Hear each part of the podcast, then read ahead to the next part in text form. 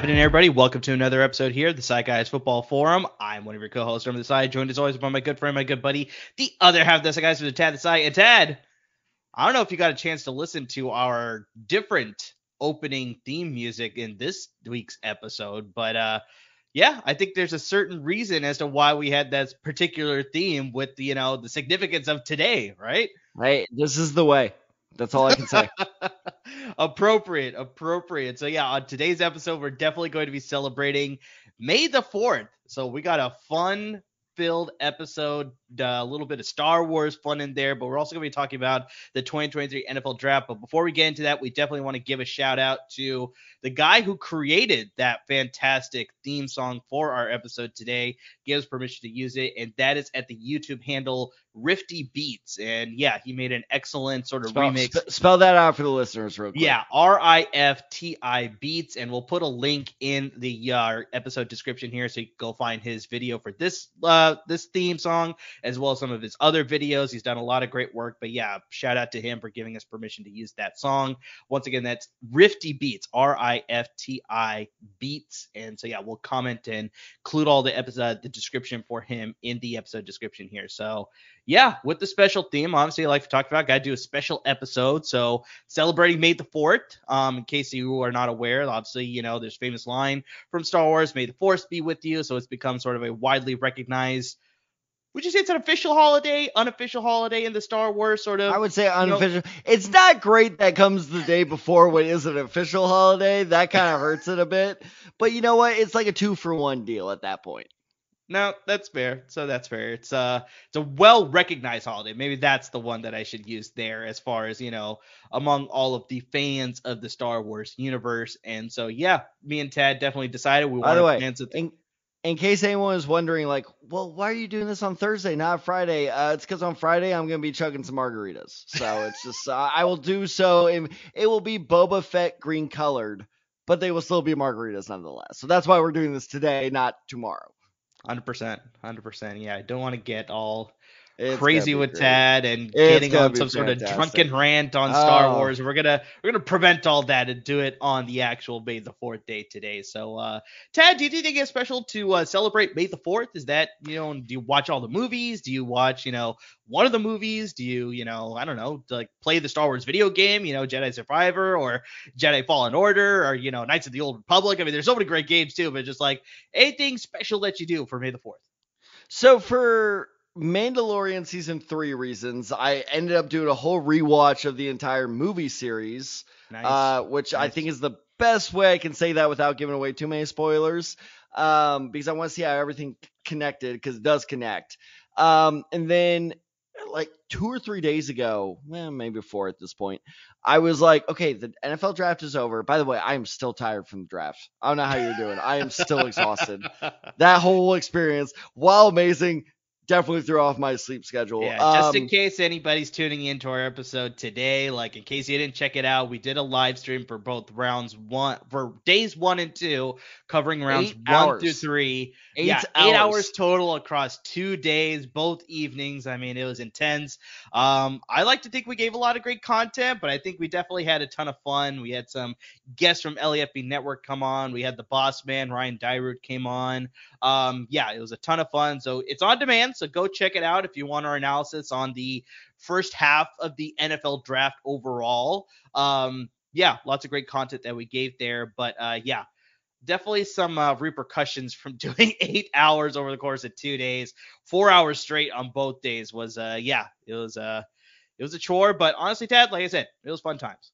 Highly enjoyable, and also shout out to Alfred Rowe who joined us for both nights that dude was the real MVP. He really helped us out uh, for both live streams. So shout out to him. Al, can't wait to have you on the show again. Can't wait to be on your show again. But um, my reward for doing that to myself was I was going to wait till Survivor, Jedi Survivor was on sale. And I, I said, you know what? Screw it. I'm buying it. It's so good.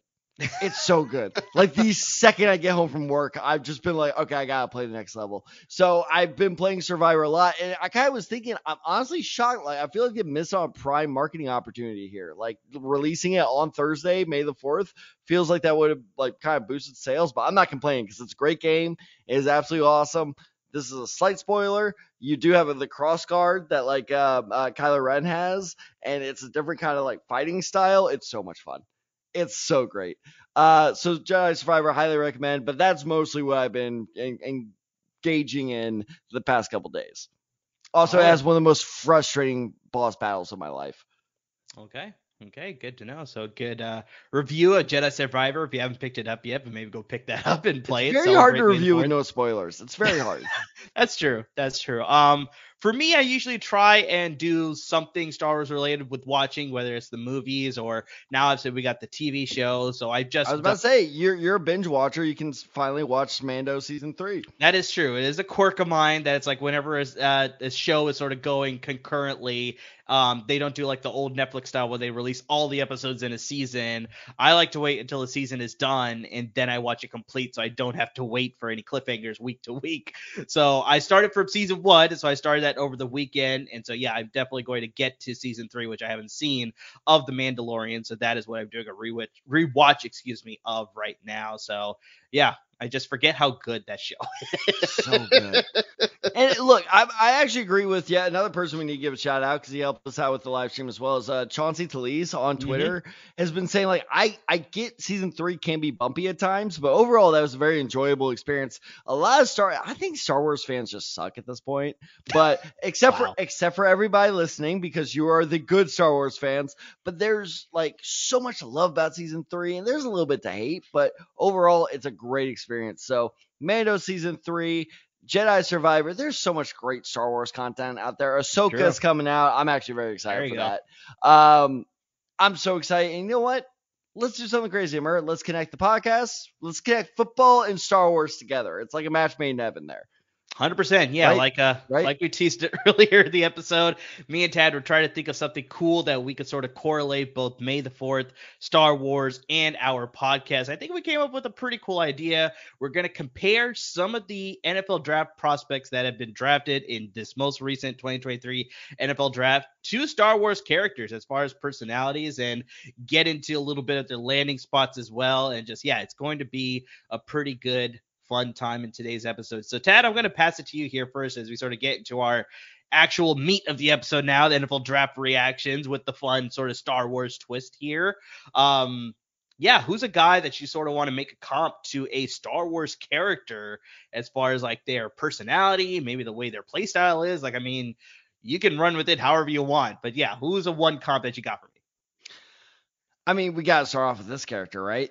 Who is the Luke Skywalker? Of this year's draft. One. That's a good one. Right? Unfortunately, it went to the Houston Texans. Ouch, man. Yeah. That hurts. Yeah. Oh, yeah. Oh, just wait. It's going to get a lot more brutal in a bit. But um, the Luke Skywalker this year's draft, I have to compare to CJ Stroud. This is a guy walking into a situation that has had a dark cloud of the Empire the Empire being the rest of the NFL, hanging over the, the their heads for far too long.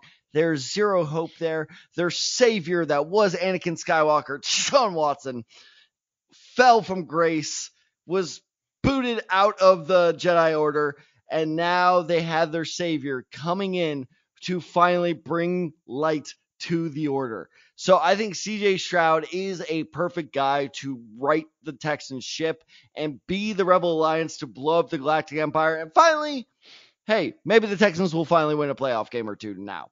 So I, I, think that there was a lot said during the NFL draft live stream, which by the way you can still find on YouTube at lafbnetwork.com. Um, I think that Stroud's skill set, the more I think about it, is the perfect fit for the 49ers uh, system, and I know what you're thinking is like, well, he went to the Texans. Why are you talking about the 49ers system? Is because I really do think, and remember, feel free to disagree with me here. I think we are going to see a 49ers basically copycat offense in Houston. I mean, do you agree, disagree with that? I think there's definitely going to be some semblance of it because automatically it's like you look at DeMeco Ryans, the head coach of the 49ers. He obviously came from San Francisco. And even though he's probably going to be more responsible, get his hands on more with the defense, he obviously saw a lot of things that worked on offense from Kyle Shanahan a very experienced offensive, you know, coach in this league for a long time that I'm pretty sure, you know, taking over one of his assistants, Bobby Slowik, who's now the offensive coordinator with the Houston Texans, pretty sure they're going to decide it's like, okay, this really worked well at uh, San Francisco. This maybe didn't work as well. And maybe they're going to make some tweaks. But yeah, I can 100% agree that there's probably going to be a very base system that's based off of San Francisco's style of offense. And I think some of the things that work well with San Francisco that they're going to start pulling is a couple things. First off, it's highly adaptive. I think that is one of the biggest reasons that Brock Purdy succeeded so well in the system is because, okay, you know, Brock Purdy doesn't have, I mean, feel free to disagree with me here, doesn't have the, you know, biggest arm in the world, but he's more of the accurate quarterback. So, what plays do we have that can, you know, play to those strengths? The ability to adapt to what you have is, I think, Kyle Shanahan's biggest strength and something that hopefully he passed on to his assistants. The other thing is, and this is huge for a rookie quarterback, is the fact that you guys are going to lean, you guys, as if you're a Houston fan, uh, Houston is going to lean very heavily on the, but again, I just, I, I think it's going to be so similar. It's going to be like watching a clone of the 49ers. Um, the Niners, and this is why they traded for McCaffrey, the Niners offense leans so heavily on the run. And that's what you want for a rookie quarterback is you want to lean on Dameon Pierce. You want to lean on that offensive line that they invested so much. Let's not forget that they extended Laremy Tunsil for a reason because they expect that this type of responsibility will be, you know, put on the offensive line. So you have a quarterback that can lean heavily on the run game, that has a coordinator that can hopefully probably adapt to his strengths and here's the great thing about the 49ers offense is you guys don't you're not an air raid offense. I know all the highlights. If you watch the 49ers highlights, you look like an air raid offense, but you of all people can attest to this. Do you want to know the yards per average throw that Brock Purdy had? I want to say it's somewhere in like the six to seven per y- yards per average.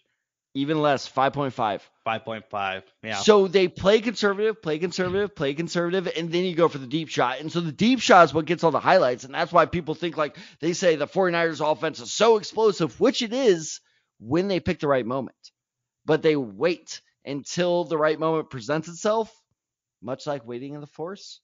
And so I think that this is a very good situation for situation for CJ Stroud to land in. Now, the more I think about it, I know I was kind of singing their praises on draft night. The more I sit on wait on it, I, I don't. I actually don't love the trade up for Will Anderson because if I were the Texans, what I would have done is like you know hang back, taking some more weapons for CJ Stroud. So I don't love the fact that CJ Stroud's going in there with a uh, let's say limited receiving corps.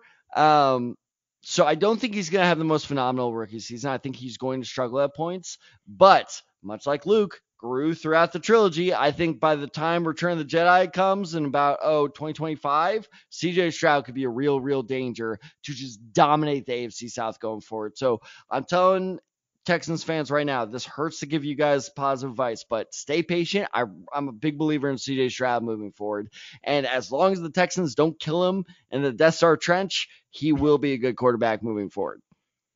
No, I think it's very appropriate. Like he's supposed to bring, you know, hope to all Texans like fans. I said, it's a it's a hopeless situation. to them for sure. Right now, like, right now, CJ Stroud is staring at those twin suns like I got this shit. exactly. Instead of uh, you know, knocking out Womp Rats on Tatooine, now he's going to be throwing passes to whoever he's got there in Houston. So yeah, I do like that. I do like that comparison for sure. Um, yeah, I'm going to translation translate into my first comparison pick here, and I'm going to stick at the quarterback position. I'm going to go with the guy that went right before him, and I'm going to go with Bryce Young. Now, you look at Bryce Young, and I mean, he's clearly one of the smaller quarterback prospects in this year's draft, and honestly, that we've seen in a long time as well.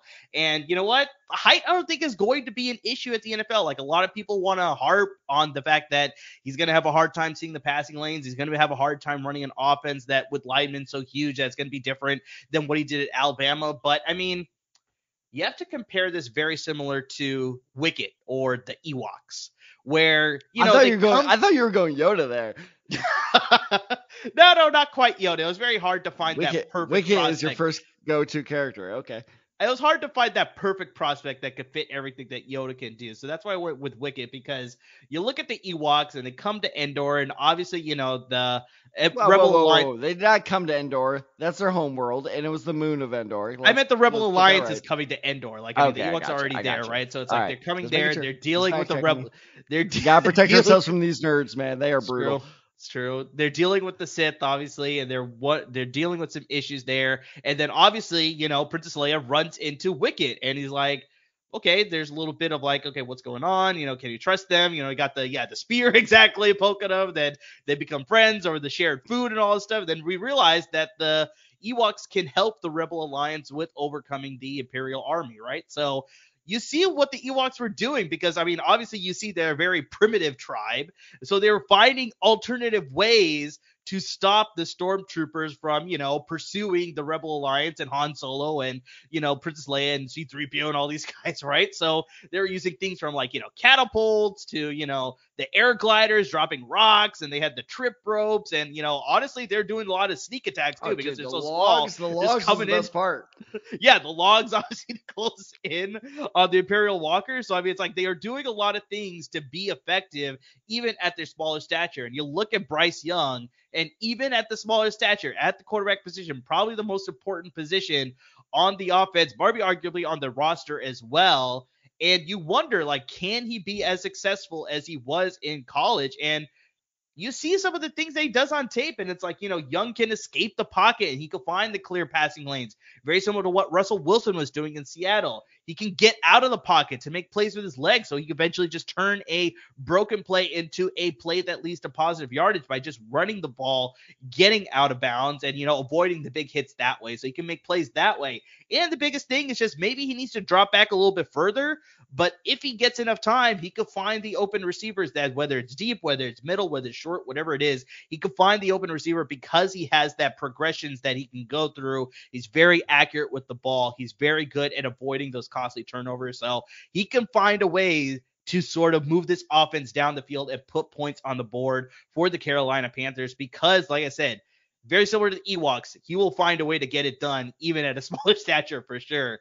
And you have to look at the fact that I know the college stats may not always translate to the NFL, but you have to look at the high production that he had at the University of Alabama, Ted, because I mean, in three seasons, he threw for 8,356 passing yards, 80 passing touchdowns, and he only had 12 interceptions over the course of three seasons. I'm going to say it's more two seasons because in that first season, he barely played at all, really, but it's still very impressive. So you have to look at that. He found ways to be able to do that. He's going to be able to find ways to do that at the NFL level as well. And like I said, he lands in a spot in Carolina where He's got a good support system around him. We've talked about this before, especially on the live stream, where he's got Miles Sanders in the backfield. He's got Chuba Hubbard in the backfield. They signed Adam Thielen. They signed DJ Chark. They signed Hayden Hurst. So, I mean, they got Terrace Marshall, who they drafted a couple years ago. So they got a lot of promising weapons around him as well for him to succeed. And I think the biggest one Frank Reich is very experienced at developing young quarterbacks. So I think specifically, obviously, you see the aggressiveness by David Tepper, the owner, wants to get a young quarterback in there, wants to sort of turn the chapter, avoid all the mess that they had last year with PJ Walker and Sam Darnold and Baker Mayfield. So now they have their franchise quarterback, and I think he's going to find success. Very similar to the Ewoks finding success to overcome the Stormtroopers on the Forest Moon of Endor.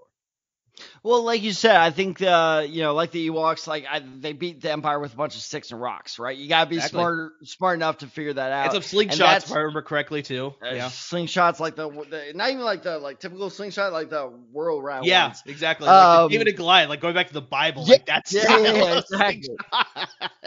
So I, I think that's the reason I had Bryce Young. Honestly, I, I don't feel bad saying this so much higher than CJ Stroud in my rankings was that I, I think that CJ or uh, Bryce Young is just the superior, smarter quarterback. He knows how to utilize his weaknesses and kind of like, oh, this edge rusher is going to want to attack me because I'm so small and he wants to hurt me. Great, let's have him over pursue. And it was like, and you could see that thought process working on the field, and that kind of stuff is so rare. Um, you know, obviously, this is one of those clips that may not age well, but honestly, I think this is a uh, historic pick for the Carolina franchise because this is a quarterback I think they can stick with uh, for at least eight years. Uh, it's not like Cam Newton, where Cam, yeah, yeah like uh, Cam Newton's play style did not lend itself to longevity, while uh, Bryce Young's does because he's now mm. run first quarterback because he's smarter than that. So, I, you know, again, I would go on Yoda. I think that's just cooler, but I'll I'll stick with yeah, sure. Let's go Wicket. like I said, I feel like Yoda epitomizes more of a complete prospect. And I think there's still a little few things that, you know, there's some knocks on Bryce Young. So that's why I went with a different direction here, obviously bringing in some more characters. So let's get to the next character comparison here as Tad that we celebrate May the 4th on today's episode. So yeah, let's definitely get to the next character or player comp that you want to make to a Star Wars character. Somer, I want to transport you back to a time called 1999. Y2K is a thing. right. The excitement of the Star Wars franchise starting up again is at its peak. And little five year old Tad, to date myself, walks into the theater thinking that there is no such thing as a bad movie. Every great, every movie is great. Batman, ver, uh, Batman and Robin, great movie. Arnold Schwarzenegger is uh, Mr. Freeze, fantastic. I don't understand why everyone hates it. Batman, I'm sitting in the card. theater. Batman oh, credit yeah. card. Literally, check the expiration date. It says forever. I'm not even joking. Five year old Tad sits in the theater. Yeah, okay. The Jedi now have super speed, apparently. Fine, whatever. And then they land on Naboo. And they run into this seemingly harmless character. And what's the first thing he says? The Jar Jar Binks! and from that moment, that was the moment where five year old Tad goes, uh oh. Because I knew there were more movies coming after this one. I'm like, oh, this can't be good. This is gonna be a rough couple years. and I just knew. I knew when episode two came out, I'm like, this won't be good. And episode two was okay, I guess. Episode three, some may argue, it depends on what day you ask me where I fall on the spectrum. But I just knew the second I saw Jar Jar fucking Binks, I was like, this is going to be a very polarizing couple of years. And you know, want to know who the goddamn Jar Jar Binks of this draft class is? I have a feeling, but it's Anthony Richardson. Let me cut you off. Oh, it's goddamn oh, Anthony gosh. Richardson. Uh, I oh. I cannot believe that. And here's the worst part: is the Colts, other than that one pick, absolutely nailed the draft. Like they killed every single other pick. Like I, there's not a single. Well, maybe Evan Hull at Northwestern. That was kind of weird. But uh, I'm a fan of Evan Hull though, so I like that pick too. Yeah, I remember that because I was like, I heard of this guy, and I remember the episode we did like three months ago, and I was like, oh, yep. I'm gonna hear this from him. but um, other than the Evan Hull pick and the Anthony Richardson pick, I would give the Colts draft like an A plus. But goddamn, that Anthony Richardson pick was so stupid because I mean, you know, in Star Wars, when like I sense a great disturbance in the Force, Anthony Richardson can't sense shit. Like he does not understand how to read a defense. He cannot throw for anything. If he did a lightsaber throw, he would kill Cap, who's five feet away from me right now. Like he has zero. I shouldn't say zero. I'm getting. I'm getting rant mode. Yes.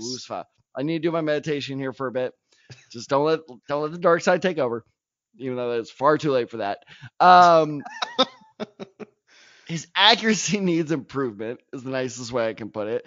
Uh, his ability to read defenses is elementary when it comes to the NFL level of ability to read defenses, and I just don't understand why we hitched our wagon to this guy. And it's just again, that is why I'm comparing him to Jar Jar right now, is because people love the spectacle of Anthony Richardson, right? So I, I remember I don't know the last time you watched it, but Phantom Menace and the final battle scene when Jar Jar's running around like throwing the can those blue cannonballs everywhere. Yep. It's very fun and great to watch, but when you think about it logically, it really doesn't make a whole lot of sense. And that is Anthony Richardson right there. Is people love to be like, oh my god, look at this huge play he made in college. You really think he's gonna be able to pull that off in the NFL? Because chances are he won't. Like if you see the amount of tackles miss against him in college, there's no way that translates to the NFL. There's just no way. It's not like Lamar Jackson where he has that shiftiness. It's the fact that Anthony Richardson was just bigger than everybody else. And sure, people may go, well, Ben Roethlisberger, okay, that's the exception to the rule. Is when you have quarterbacks that are normally bigger in the college level, I just don't see that translating well to the NFL. So he's well meaning. This is nothing personal against Anthony Richardson. At least we don't have a quarterback who's scared of milk. I will say that at least. But it's it's one of those things like I just don't see his game translating that well to the NFL. And we just screwed this franchise for years to come. Much like, by the way, Jar Jar screwed the entire galaxy. We cannot forget this. Jar Jar was the one that gave emergency powers. Without Jar Jar, there would be no Palpatine. And I think that Anthony Richardson is going to screw Ballard like Jar Jar screwed the galaxy. Wow. That's uh yeah, that that's a take. And give me that for sure. I'm still so mad. I'm not gonna be over this for years to come. But I think the big thing that you need to understand with Anthony Richardson is that Oh, here we go.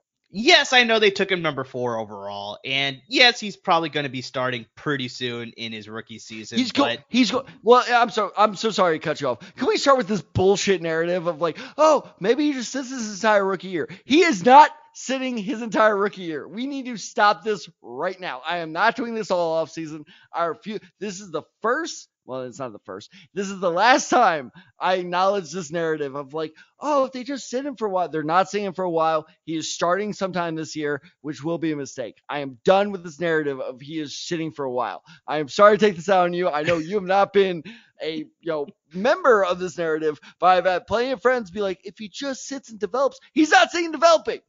That's my whole problem with him being a top 10 pick. If he was a second round pick, this would be great. I'm sorry. I'm I, this is going to be an hour long episode. You go.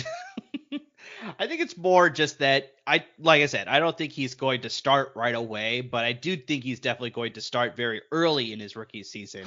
Um, but I think the biggest thing is just you're gonna have to go with the growing pains, and it's very similar to that, you know, beginning scene or not beginning scene but like opening parts of a new hope where you know you see luke training with ben kenobi and you know he's got that he's training with the lightsabers trying to block and he keeps getting hit by the lasers of that laser droid or whatever right? So it's like eventually he gets the hang of it and then you see that over the course of that first movie where it's like you know you, you see some you know inexperience. You see that he's you know he's sort of struggling a little bit. But like you said by the time we get to return of the jedi he's got things under control. He's got a master plan when he's in jabba's palace and he's able to rescue Han, obviously, and totally overcome most of the people in Jabba's palace. And obviously, it leads to the epic scene on the near the Sarlacc pit where you know he totally just takes control of that entire battleship and they end up killing Jabba the Hutt obviously but it's just like and Boba Fett hey well kind of R.I.P. Boba Fett spoiler alert little bit yeah a little bit there but I think just the biggest thing I think is just you need to exercise caution it's not like you know uh, episode oh, three, yeah. Revenge Because that's what NFL teams are known for. Is like, I understand caution. that, but I think obviously you committed to this guy. They're going to give him, you know, at least a couple seasons, and it's just like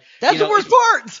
It's not like you know Anakin destroying all the younglings where you don't have a chance to see the progression, right? It's like this that's, is that's you can see the experience. Like. You can wait on him. You know, it's very similar to Ahsoka Tano training under Anakin Skywalker. She started very raw. She became a more experienced Jedi. So I think you see the same thing here with Anthony Richardson. Hopefully, I can't guarantee that. Like, I mean, they've had a lot of, you know, prospects that don't work out. We have a lot of prospects that do work out. So, I mean, the only thing, like I said, is just exercise caution. It's a little too early to stamp that you're upset with this pick because we just don't know what we're going to see at the NFL level just yet. So, nah, screw like you. I'm going full. I'm going full dark. I'm going full dark side. Screw you. All right, fair, fair. You do what you need to do, but I just, you know, for all the other Colts fans out there, and you know anybody else who's a Richardson's fan specifically, exercise caution. I think we'll be okay. Does this mean I get my own palace at Mustafar? castle. Look, it was more this like is, a castle. This is the nerdiest episode we've ever done. Holy shit. Uh, so I'm gonna get to my player comparison here, my next one, and I'm gonna go to Bijan Robinson, the running back out of the University okay. of Texas, and I'm. I'm gonna compare him here to Jango Fett. So I mean, you look at Jango Fett during his time when, you know, fortunately, spoiler alert, before he died, he was arguably the best he was arguably the best bounty hunter on the across the galaxy, right? And it's like you look at that, and not only was he one of the best bounty hunters, but then you see the uh, you know the the rebel uh, the Sith obviously they want to make their stormtrooper army increase their battalion. They take him and they make a clone of him. Like he is the clone of the entire stormtrooper army because they like the prototypical skills that he offers. And so it's like you look at Robinson and Dad, I think it's safe to say that he was clearly the best running back in this year's draft oh, class. Yeah. And you look at past year's draft, uh, past draft classes as well. You can argue he could be in the top five. Like, I mean, there's very few draft prospects that you probably I'm trying, argue. I'm honestly trying to think. Uh, I would say he's probably the best running back prospect since Saquon Barkley.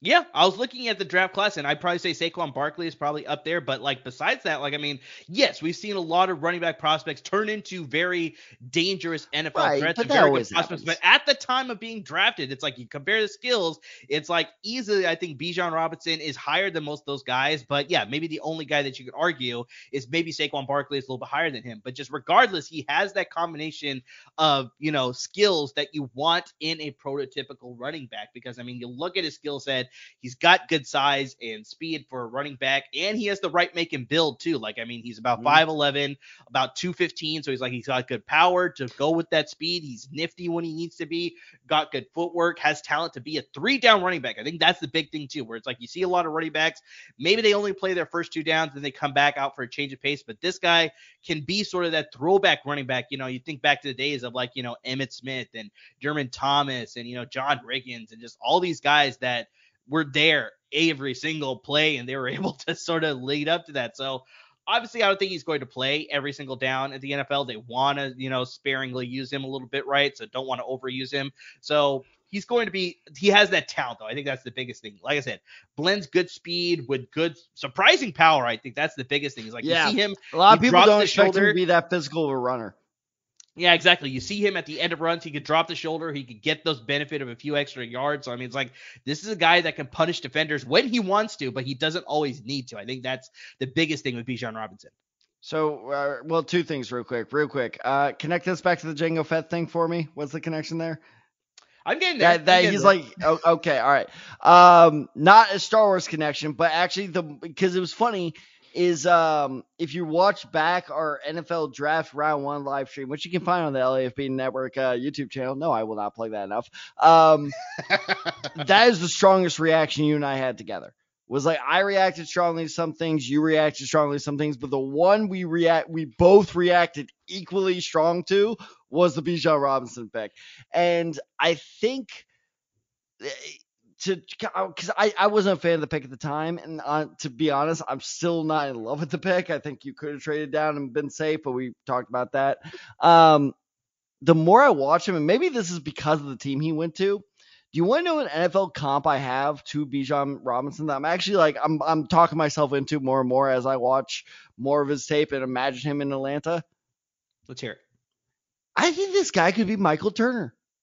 Michael Turner. Okay, I can see that. Like because think about it, he's like because Michael Turner has a similar build too, where it's like kind of small, stocky guy, more physical than you thought, and also faster than you think as well. Where he just has this like kind of uh, not atypical uh, running ability where again he is uh, he, he's kind of like a bowling ball right? He just kind of bounces off people. Uh Warrick Dunn was also another guy that came to mind where it was just like they just they're these small uh, why are you giving me that face because Warrick Dunn was a small speed guy. He's definitely not the same comparison to a Bijan Robinson. But yeah, I think that's and, and maybe that's the trap I'm falling into is maybe I'm just doing small stocky guys. But at the same yeah. time, like if I if I see remnants of Warrick Dunn in Michael Turner there, I think that maybe this won't be such a bad pick after all. But again, maybe it's just the value at number eight. Um, but yeah, connect this back to Jango Fett I, I lost that. Is that is it the fact that he's like the best bounty hunter out of like a thousand bounty hunters? Well, I think that's the biggest thing, and then just the last thing is just he's a deadly threat to come out of the backfield as a passing, you know, passing option in the passing oh, game. Oh, dude, he's you can also split him out as a receiver too, and he could be a great receiver that bombs, way too. The sonic bombs. He has exactly. a sonic bomb. Exactly. But just yeah, I think the biggest thing is you look at Jango Fett is like I said, being one of the best bounty hunters during his time when he was alive, obviously. And it's like you look at Bijan Robinson, he could be a very similar type of guy where it's like he can become one of the best running backs in the NFL because he lands in a spot with Atlanta with Arthur Smith that likes to definitely use the running game as the focal point of his offense. And I think you take him in number eight because they want to make him the focal point of the offense. So you look at this, he's going to get the touches. He could do have a very similar career to what Derrick Henry had in Tennessee. Like, I mean, I'm not saying he has the same skill set, but I'm saying like he could have a very similar career where he could rack up a ton of yards, rack up a ton of touchdowns, and be a dominant force for the Atlanta Falcons offense. And definitely, Tad, I think he has a skill set and he's a prototype type type of running back that you would want to clone for your roster. Ah, there we go. I feel like that whole thing was set up for that line. Oh, 100% was set up, but you know, you sort of interrupted for a long time, so it wasn't probably as effective as it could have oh, been. Oh no, that's still in. Don't worry about it, buddy. but yeah, let's get to another comparison here, Tad. Let's get to a couple more, hopefully, if we could do it here as we celebrate May the 4th, Star Wars, you know, sort of recognized holiday among all the Star Wars fans around there. So let's get to a couple more here, Tad. Give me your next comparison here. Uh, you know, this is well, real quick. I need to bring this up is because I saw a tweet. I think it was from ESPN. I don't remember who it was from, but I saw a tweet like two or three days ago that said uh, NFL GMs are getting annoyed that Howie Roseman is getting so much love for drafting well. Um, yeah, it's deserved. Like exactly. It's, it's, one of those things like, okay, if you're annoyed by Anybody it, could take a Jalen Carter, they took him at nine. Anybody could take a take a Nolan Smith, he was taken at 30. So it's like you had chances. You had chances. as well as Howie Roseman. Like he's had arguably the best offseason of any other team in this uh, NFL. That that credit that you're annoyed by is well earned. Credit. See what I did there? Credit credits. I like it. Yeah, like yeah, yeah, there we go. Um, always a good reference when you need to specifically point it out. But um, I mean, Roseman fucking killed this draft, man. Like the the Eagles are an absolute A plus draft, and yes, Jalen Carter was great, but we were all expecting the Eagles to absolutely nail that top ten pick, whether it was Christian Gonzalez, Jalen Carter, um, you know, a host of other prospects. But what makes something even cooler is adding an even cooler piece when you think it can't get any cooler. The uh, you know, the A New Hope drops in theaters. You got light swords. You got a badass villain. You got, you know, just a surprise hit on your hands. There's no way you can make this any any better. And what do you introduce is Billy Dee Williams as Lando Calrissian, and you somehow up the coolness even more and people are just, there we go. And people are just like, oh my God, this is the coolest thing of all time. And that is exactly what a guy you mentioned, Nolan Smith, did for the Philadelphia Eagles. The Philadelphia pass rush set an NFL record for most sacks, if I'm not mistaken, most sacks in an NFL season, or was close to setting that record. It was close to it. Yeah, it was, it was close. I, I, as I was saying that, I was like, shit, I think they finished like third or fourth, but they finished top five in all-time team sacks. Yes. last season. And I think the biggest okay. thing that we brought up on the podcast before too is that like they were so clear ahead the number two finisher, which I think was they were Kansas up by like 20 or 30 sacks, something like it that. It was 15. I think it was like 15 because I think like Kansas City had like 55 or 56 and Philadelphia had 70. So it's like they were a distinct number one. So it wasn't even yeah. like, oh yeah, we got one more, so that's why we're number one. No, this was like clearly they were dominant at the stock department. And and this is what I mean by taking something cool and adding more coolness on top of it where you thought it wasn't possible. So they l- lose Hargrave to a certain team. Good job by you, by the way. And so they lose Javon Hargrave to the 49ers. Well, great. They plug that gap by drafting Jalen Carter, number nine. Great trade up, by the way, because they only gave up a fourth round pick for that, which is just like mind blowing. Um, and everybody's sitting there, okay, they're at 30. What do they do? They could go a thousand different directions. And they add arguably the most talented pass rusher in this year's draft to learn under Brandon Graham, who's 35 years old, and also, by the way, could potentially upend uh, Nicholas Morrow at the will linebacker position. I, I don't think he'll do that at the start of the season, but I think as the season progresses and he gets more used to the NFL caliber, I think there's a very real chance that Nolan Smith takes Morrow out of there. Not that Morrow's bad, but I just think that Nolan Smith's potential is so good, and he's learning behind guys like Haason Reddick uh, as I mentioned before, uh, Brandon Graham, like it, obviously a great defensive coaching staff. That it's just you took something so great and you made it even better, and it's just not fair. It is. You know, uh, Harrison Ford, I to say Christian Ford, Harrison Ford and Billy Dee Williams together. It's not a fair combo. That chemistry cannot be beat. Now you have Nolan Smith with an already great pass rushing team. That chemistry cannot be beat. I am a full blown believer in Nolan Smith at this point. Yeah, honestly, it's like, you know, if you're a free agent, like if there's the second wave, it's like, you know, I'm pretty sure a lot of people are going to be like, you belong with us among the clouds, you know, sort of thing. Like yeah, I can't no, replicate the same Billy Dee Williams awesome Don't voice. the, the, weird guy with the visor thing. That's Jalen Hurts because Jalen Hurts is good too now. So it's just like that's going on as well. But it's just like, yeah, they drafted really well. I think with the second wave of free agency, like I said, I bet you they could sort of shore up any sort of holes that they have or any sort of depth pieces that they sort of need. And yeah, people are going to be gravitating to signing in Philadelphia because it's just they are so well stacked now with the impressive draft that they had, landing Jalen Carter, landing Nolan Smith, Kelee Ringo in the fourth round. Like that was insane value too. That, that, was the moment where I was like, okay, you got this. I was like, yeah. you have the best draft. I was like, God damn it. Yeah. It's insane. No, okay. Insane. I'll, take this one step further. Also, those weird monster things that tore C3 uh, C3PO apart. That's their offensive line. yeah, accurate, accurate. So I'm gonna get to my guy, and it's actually a name that you've already brought up. And It is Jalen Carter, the defensive tackle out of Georgia. And so you look at Jalen Carter. Arguably, I think probably the best defensive lineman in this year's draft class. Arguably could have been the best defensive player this year's draft class too. Like you know, sort of debate that between him was, and Will he Anderson. was number Jr. one on my big board. Exactly. I mean, he has all the skills to become one of the best defensive linemen in the NFL. He's equally dominant in both stopping the run as well as getting oh. after the quarterback to disrupt the passing game as well. And just the problem is, Tad, his emotions have gotten the best of him, which led to the weird speeding incident where, you know, he's sort of making up stories like, oh, yeah, I wasn't there. Oh, no, I was far away. Oh, no, I was actually there. It was just like, you know, that led to some issues surfacing at the combine. Obviously, it's been discussed by a lot of people. Just he had maturity issues at the University of Georgia as well. So it just sort of leads to, you know, just can he control his emotions? Can he control his anger? And just all of that has been brought during the draft process, which led to him being the number nine overall pick, which you just already discussed, obviously, sliding to the number nine overall pick instead of possibly being like Tad. I remember when we did our top 10 mock draft. I think we both mhm. had him in number one overall, if yep. I remember correctly. No, I, I, know one of us. I did. definitely did. No, I yeah, definitely I did. I, 100% know one of us did, but just like he went from there sliding all the way to nine, which is still fantastic. But just like you look at just some of those things. It's a Laremy Tunsil adjunct. A little bit, a little bit. And so it's like when I think about a Star Wars character comparison, I have to compare him to Anakin Skywalker, where it's like, you know, he mm. has all the skills that you want as a Jedi Knight. And, you know, he was developing under Obi Wan Kenobi and he was learning all these great things and becoming more advanced in a lot of ways than Obi Wan even predicted. But the biggest thing was just that his emotions just let him go to the dark side eventually, right? Where he thought he could, you know, his love of Padme, obviously, and they got married. And then obviously his anger led to him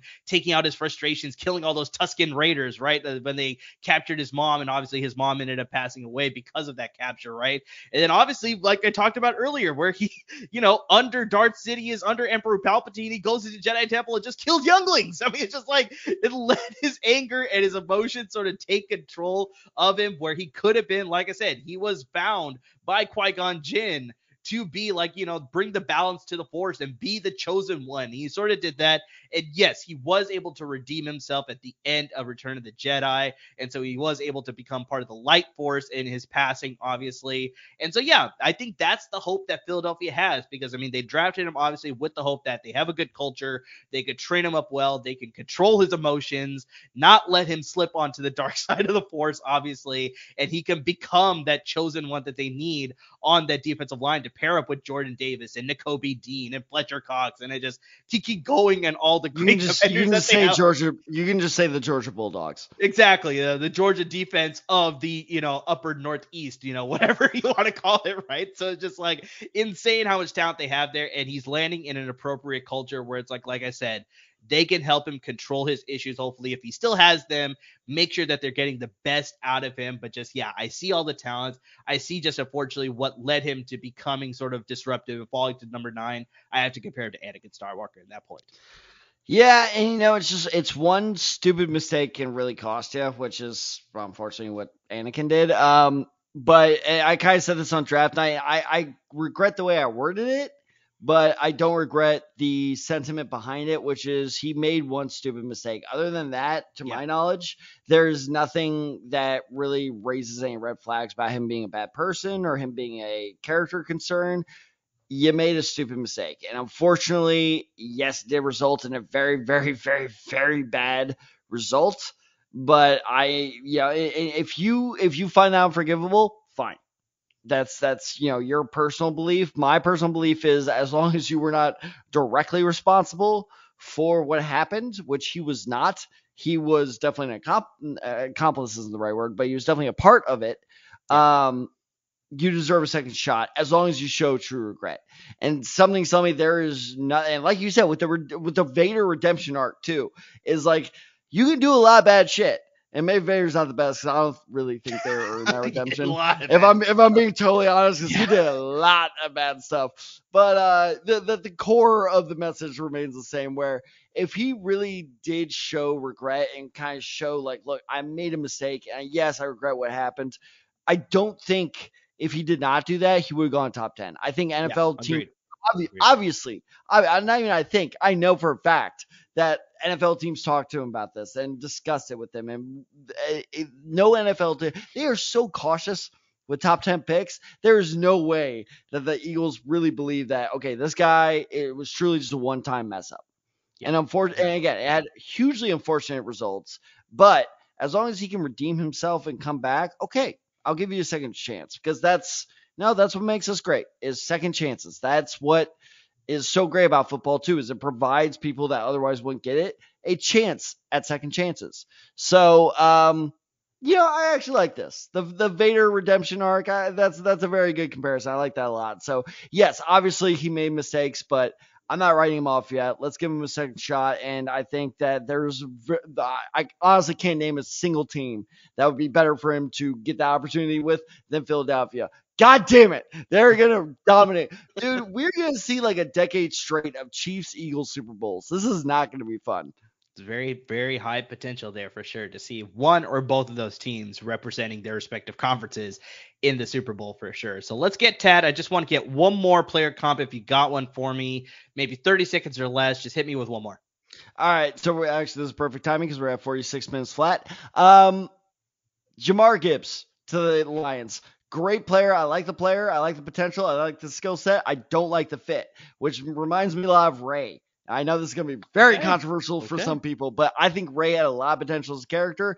Very cool character, great actress, great you know storyline. But unfortunately, they just fell in the trap of like, oh, we need to do something familiar. Oh, we need to do something different, and then they just didn't know what to do with her, and they totally messed her storyline up when it had a lot of cool potential. And so I think that the Lions are going to fall in similar traps with Gibbs. A lot of cool potential, but I don't think they're going to quite utilize him correctly.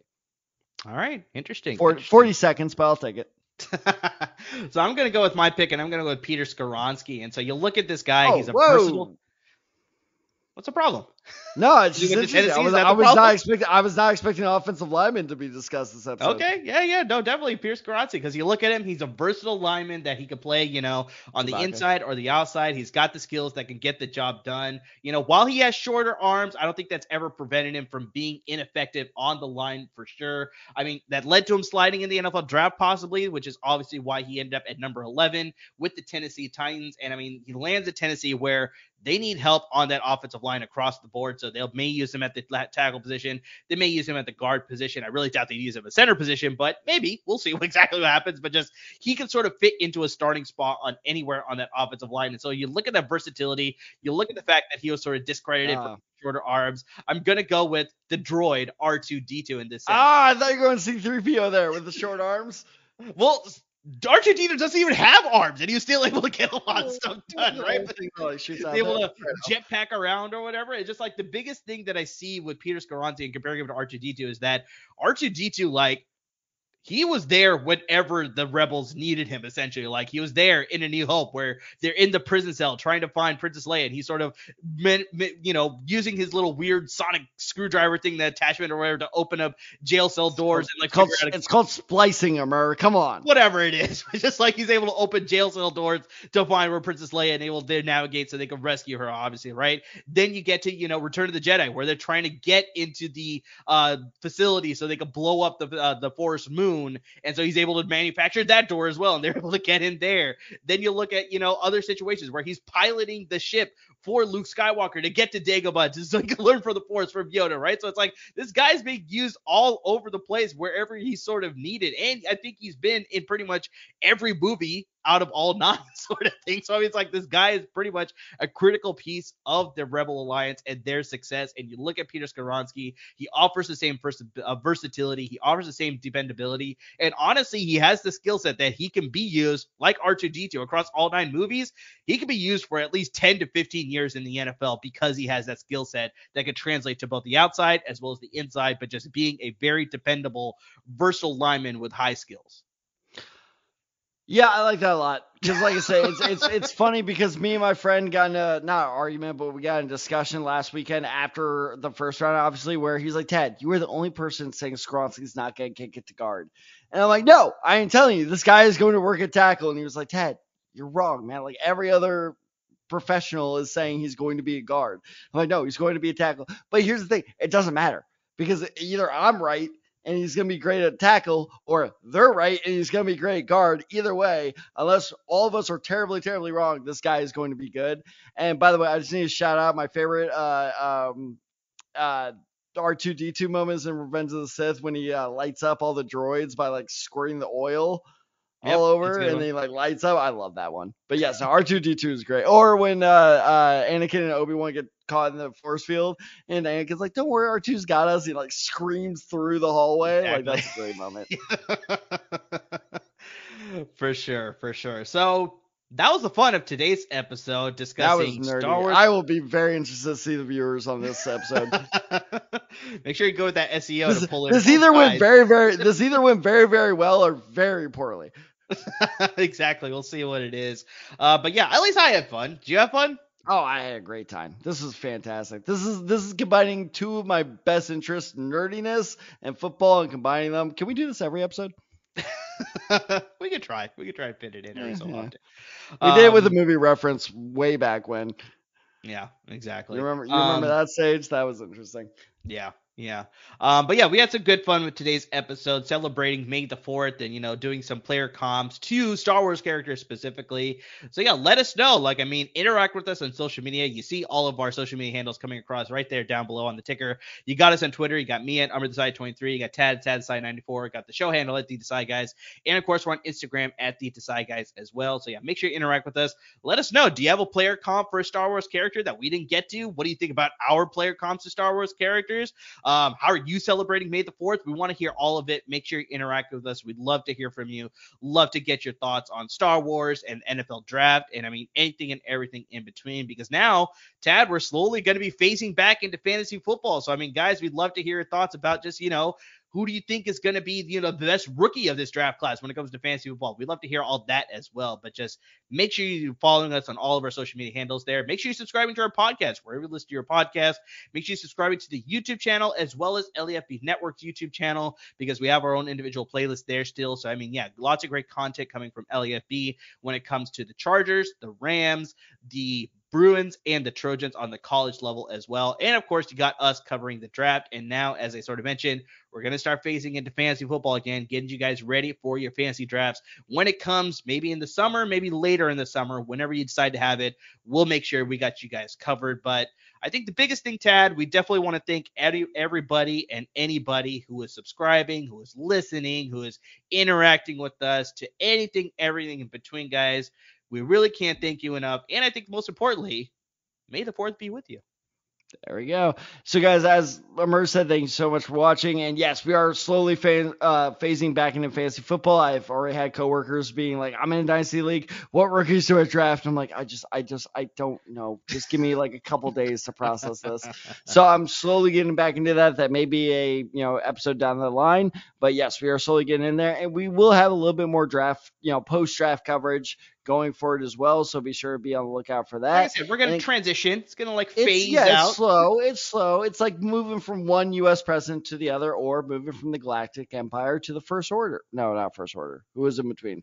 Galactic Empire, New Republic, First Order. There we go. There go. Um, yeah.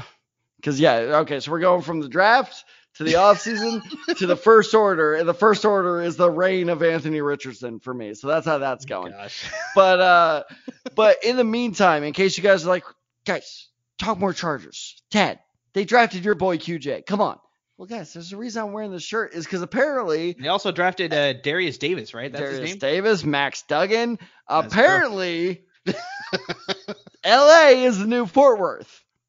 So if you want to know all about my frogs, you're free to hit me up at those socials. But what you should hit up is the other LAFB network podcasts and shows that are talking about their picks specifically, them being the Rams, who have also drafted a couple TCU guys, and the Chargers, because they love the Frogs this draft. And so if you want to know, is that a good pick? Is that a bad pick? Is it an okay pick? Be sure to check out LAFB.com for all the best draft coverage of your specific Chargers and Rams. And also our UCLA and USC prospects that went as well. And we may be making some appearances on those episodes as well. So be sure keeping the lookout for that. So Guys, we have so much content ahead of your way. A lot more fun content. That's my favorite part of the off season. We're gonna get weird, like today. We're gonna get crazy. We're gonna try some stuff. It's, I, you know what? It may or may not work, but I can promise you this: it's gonna be fun.